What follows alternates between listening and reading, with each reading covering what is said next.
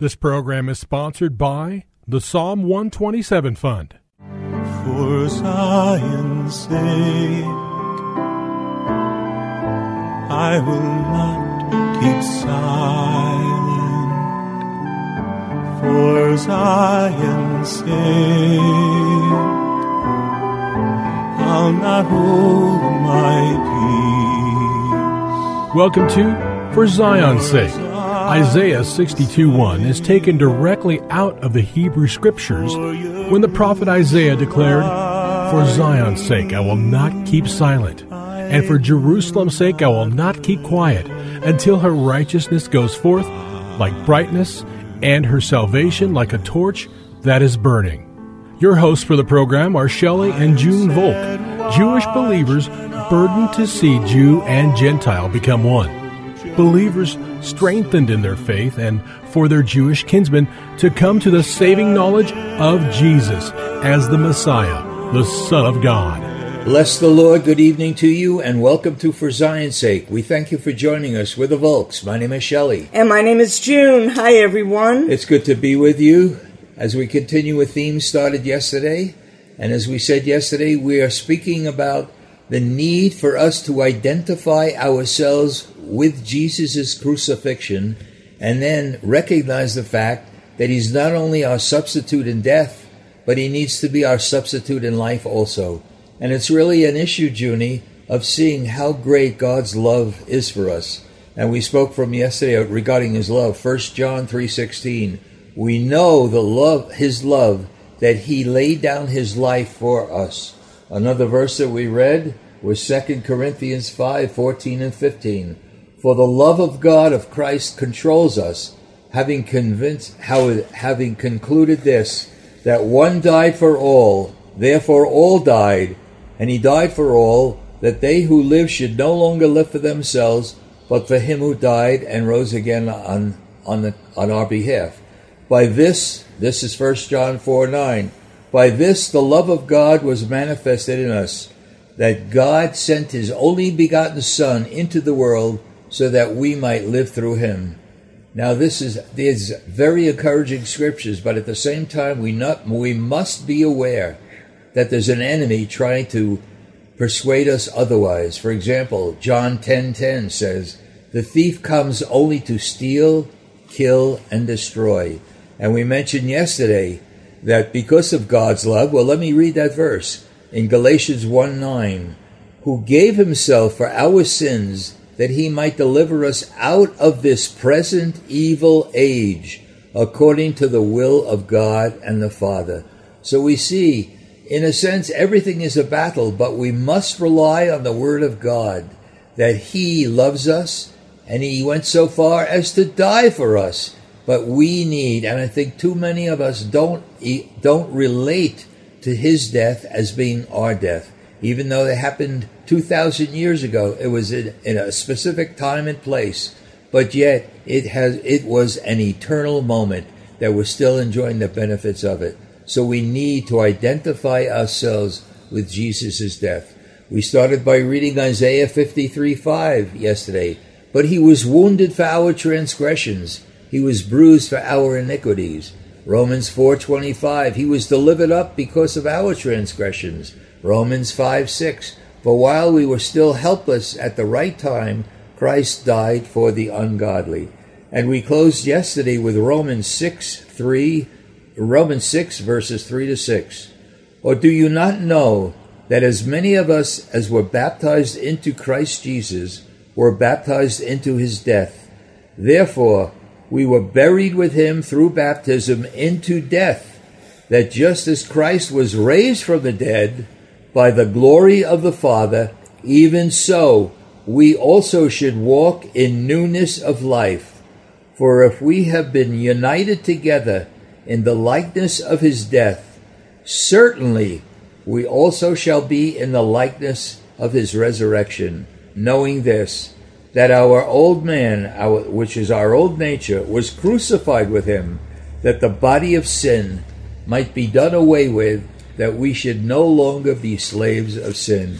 Junie, that's such a powerful portion of Scripture. Romans 6 is so powerful, but he died that sin should no longer have an effect in our lives. We are no longer slaves of sins, but we're bondservants of the, our great Lord Jesus. And that's why we need to be born again, Shelley, because when we're born again of His life, His Spirit, His resurrected life lives in us, which enables us to not live according to our flesh or what we think or feel or desire, but learning to yield our will to His Spirit that will enable us to be living in substitution yes, of His death because His life brings life in us and through us, and that changes us and everything and everyone around us even if nothing changes, Shelley. That's right. That's really powerful. I'd like to point out something that the Greek word for newness in life, in other words, newness, is kenosis, which means life of a new quality. It's not newness regarding time, but it's different in nature from what it was. And we need to ask ourselves is our life as believers different than it was, dramatically different than it was before we knew the Lord. And that's why baptism is so important. So, Judy, it's really easy to understand the substitution involved, but we need to identify our death in the crucifixion. Again, I said before, there was a specific time and place where Jesus died on the cross, but many events must be considered as an eternal event which still is as effective today as it was 2,000 years ago.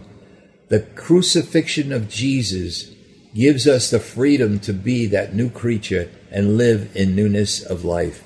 In Romans 6 3, as we read, is that we, our old, were baptized into his death. And verse 6 says, Our old man, our old nature, was crucified with him and again, 2 Corinthians 5 14, 15. I know we've said it, we'll probably say it again. If one died for all, all died. And he who died for all, that those who live should no longer live for themselves, but for him who died for them and rose again. This is the Word of God. Maybe we don't feel that, but we need to understand that, and this is the truth of God's Word. In fact, it says in Romans 6, verse 11, Likewise, you also reckon or consider yourselves to be dead indeed to sin, but alive to God in Christ Jesus our Lord. Are we really identifying with Jesus in his death so that me, we might identify with him in our life? And what that means practically, Shelley, on a daily basis if we desire to do something that we question if that is identification with you, Lord, in your death, because God's life is holy. And we might want to do something that's not holy. Really? And God is love. And we might be feeling something that's not love. We might be feeling to get back with someone who hurt us and that's not God's life and identifying with what Jesus did for us already on the cross.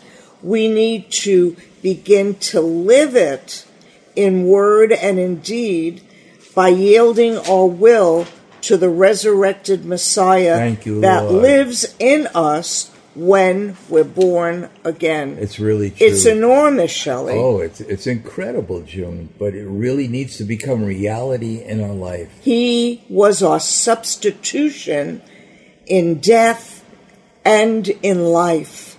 Really. Glory. So, Romans 6:11, I want to repeat it. Likewise, you also reckon yourselves dead in indeed to sin, but alive to God in Christ Jesus our Lord. As Christ died, our old nature, our old man died with him, for it died in his death. How do we reckon? What is reckoning? Well, it's considering To reckon ourselves dead to sin is to account our old nature as already crucified. According to Watchman Nee, a beautiful, incredible Christ, uh, Christian, in, in uh, a Chinese Christian, this reconciliation is an attitude as well as an action, and an attitude is a certainty maintained all the time. In other words, it's not just an event, but it's an attitude that we have to live with and the the consider it's not a consideration of the mind. We need to see it's a persistent, constant, as you just said, Junie, a day to day consideration that we need the power of the Holy Spirit to work the work of the cross in us. For our old nature was crucified through our identification, and we need to reckon it by faith. You know, without faith, it's impossible to please God. But if we maintain that attitude, not just recall the, the uh, crucifixion, but if we maintain the attitude that we died with Jesus on the cross, our old nature will be powerless as if it was dead. And that's what we're with the place where we need to come to. And then, Shelley, do you know how we live? A joy filled oh, life oh, yes, of repentance. Lord. We would be recognizing our own fallen nature and desire to see the substitution Hallelujah. in our life through the Messiah's death on the cross and his resurrected life that lives in us to be our life, no longer living in our own sin yes, Lord. or our own propensities, but allowing his life to be lived in and Hallelujah. through us, Hallelujah. flowing out of us. Oh, how I desire that, wow. Shelley. What freedom that is, Junie. Well, Galatians 5.24 says, Those who belong to Christ have, past tense, those who belong to Christ have crucified the flesh with its passions and desires. And let me read the Amplified version of Romans 6 5. For if we have become one with him by sharing in death like his, we shall also be one with him in sharing his resurrection by a newness of life that we could live today.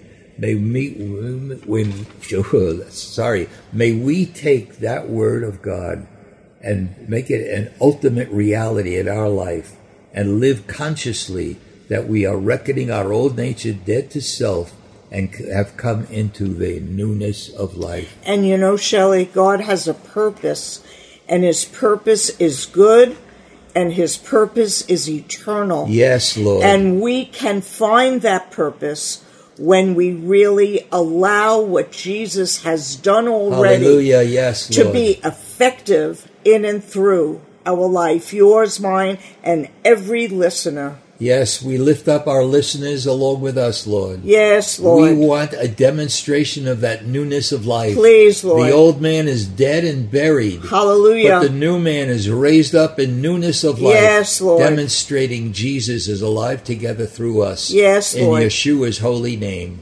Amen. Amen. Thank you for joining us this evening.